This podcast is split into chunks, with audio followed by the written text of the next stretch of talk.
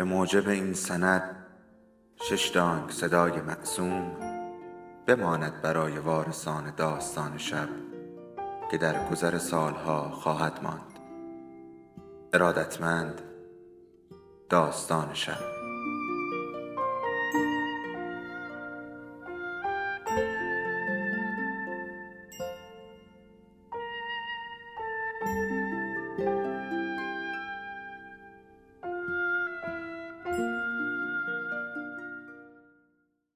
یکی بود یکی نبود.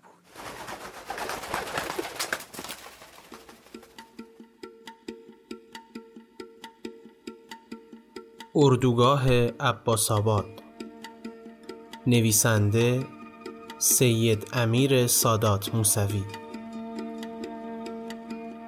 خانش محمد جواد گرجی. قسمت اول.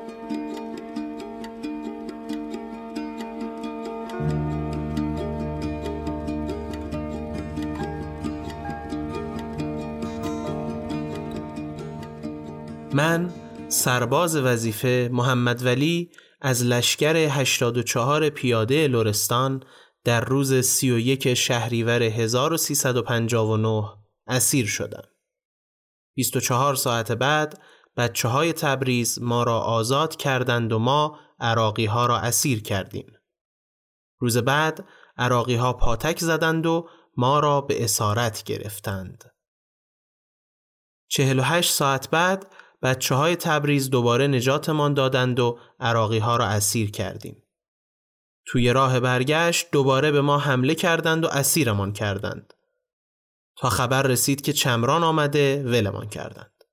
خسته و کوفته برگشتیم به قرارگاه که دیدیم عراقی ها قرارگاه را گرفتند. دوباره اسیر شدیم. هشت ساعت بعد باز تبریزی ها آمدند و عراقی ها را اسیر کردیم.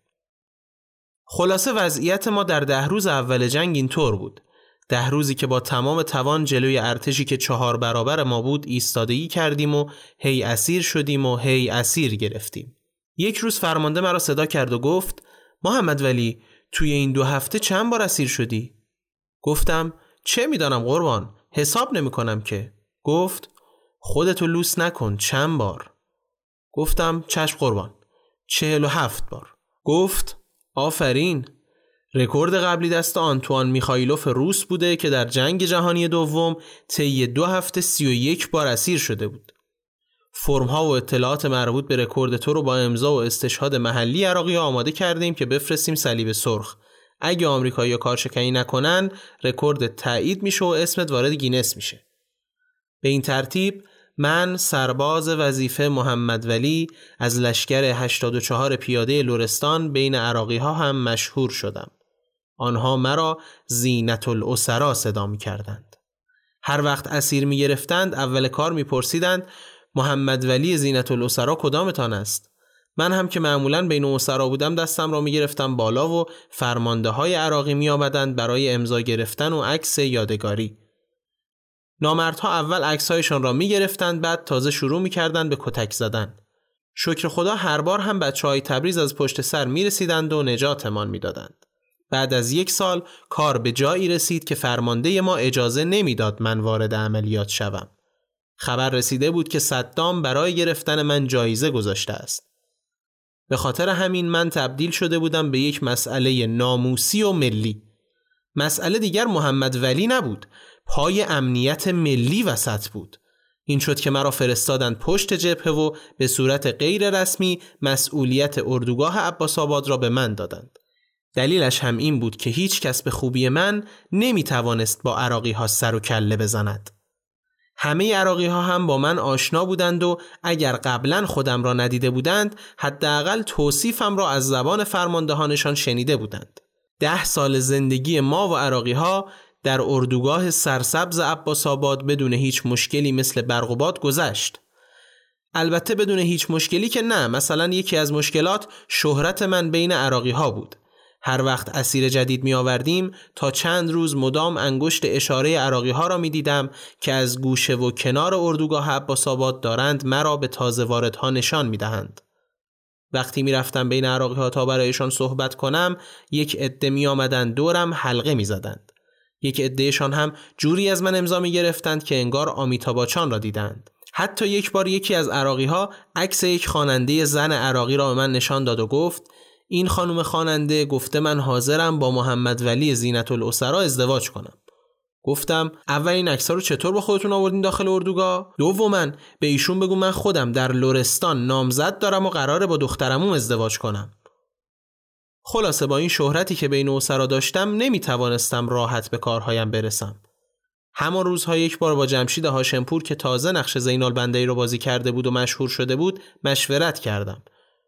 توصیه های خوبی هم کرد. استفاده از کلاه و عینک دودی ریبن و از همه مهمتر این که چطور سعی کنم شهرتم تبدیل به محبوبیت شود. با بعضی از اسرا هم از اول مشکل اساسی داشتم. آخر یک عدهشان اسیر می شدند فقط برای اینکه بیایند مرا ببینند. یک بار چند نفرشان را که مدام دورم حلقه می زدند و امضا می گرفتند صدا زدم و با آنها اتمام حجت کردم. گفتم سعی کنید کمی سر و سنگین رفتار کنید. اینجا اردوگاه و شما مثلا اسیر جنگی هستین. اگه خیال دیگه در سرتون هست و با انگیزه بجز اسارت اومدین همین الان دستو میدم ببرتون لب مرز و آزادتون کنن. با این تهدید من شرایط برای مدتی به حالت عادی برگشت.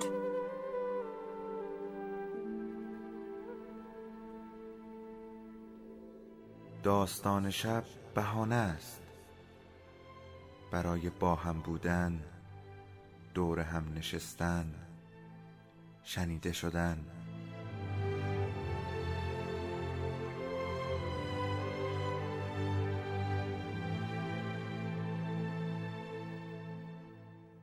صدای افسانه ها رو میشنویم